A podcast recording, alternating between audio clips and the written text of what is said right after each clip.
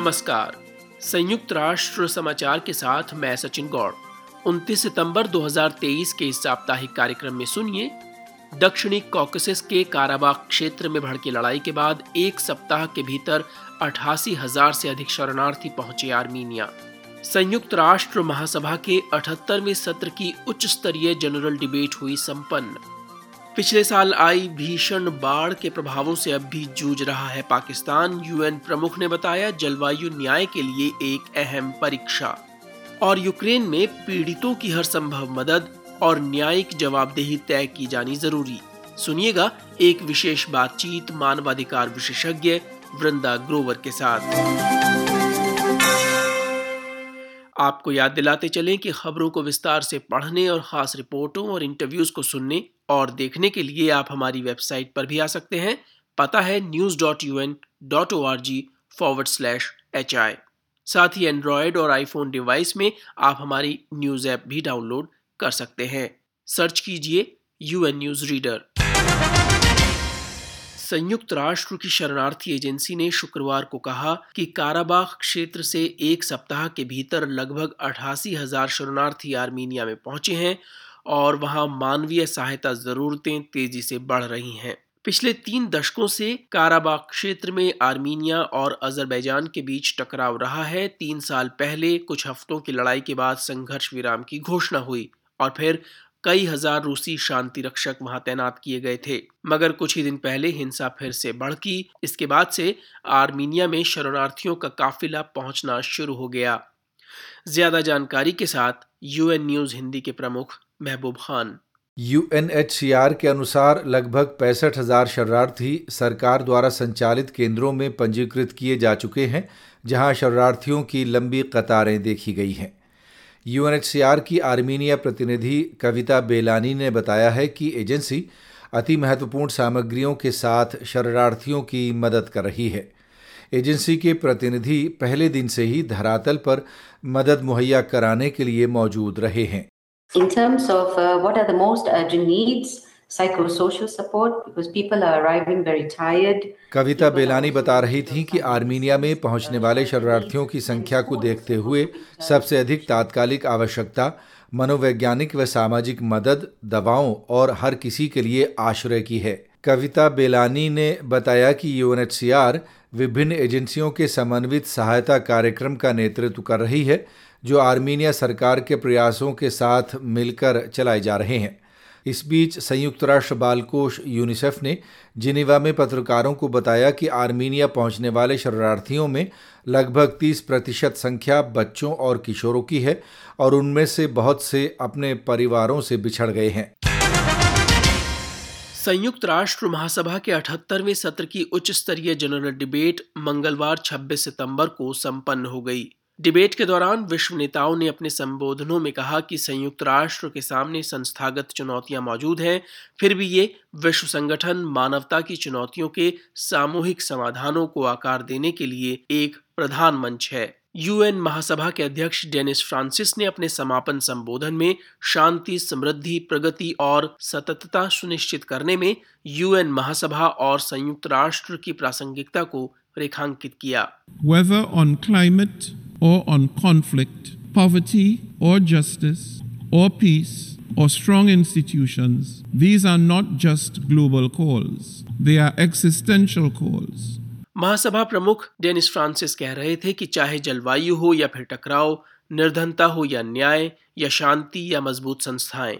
ये केवल वैश्विक पुकार नहीं है, ये अस्तित्व से जुड़ी पुकार है। और इन सभी चुनौतियों के लिए ज़रूरी है कि हम आगे बढ़ें, भविष्य की शिखर बैठक की तैयारियों में जुटें और बहुआयामी जोखिमों के बीच अंतर्राष्ट्रीय सहयोग के भविष्य को निर्धारित करें। इस वर्ष के उच्च स्तरीय सप्ताह में कोविड 19 महामारी के बाद न्यूयॉर्क स्थित यूएन मुख्यालय में सबसे अधिक विश्व नेताओं की निजी मौजूदगी रही। इनमें अठासी देशों के राष्ट्र प्रमुख 42 देशों के सरकार प्रमुख और साढ़े छह सौ मंत्रियों ने अपनी उपस्थिति दर्ज कराई।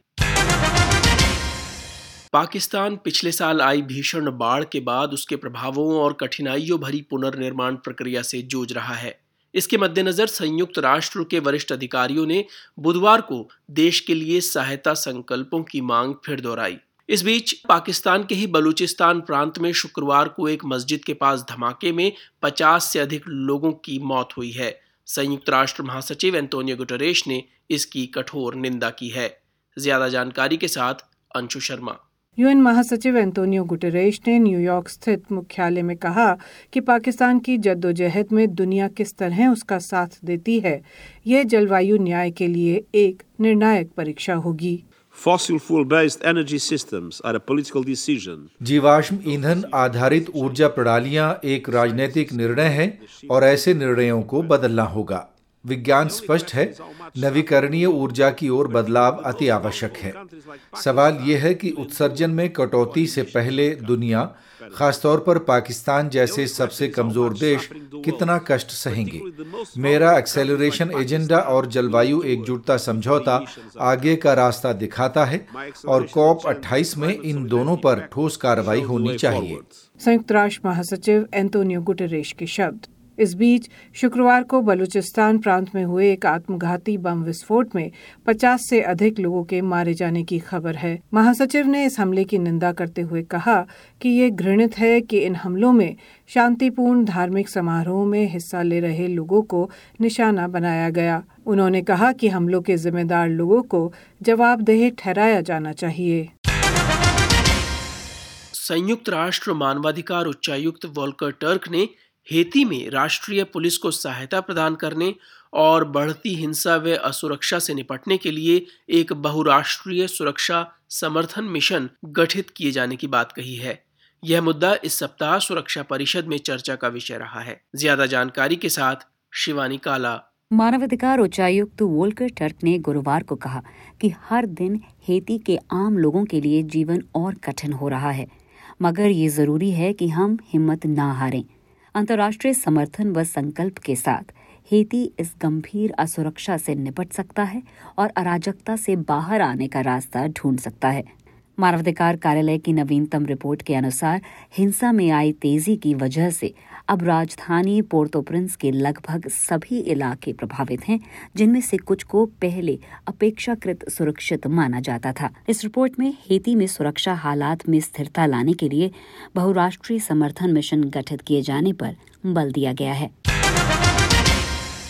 यूक्रेन में मानवाधिकार हनन मामलों की जाँच कर रहे एक स्वतंत्र अंतर्राष्ट्रीय आयोग ने हाल ही में मानवाधिकार परिषद को बताया कि वहाँ इमारतों, बुनियादी ढांचों और चिकित्सा संस्थानों पर किए गए हमलों और यौन व लिंग आधारित हिंसा के मामलों में जानकारी जुटाई गई है।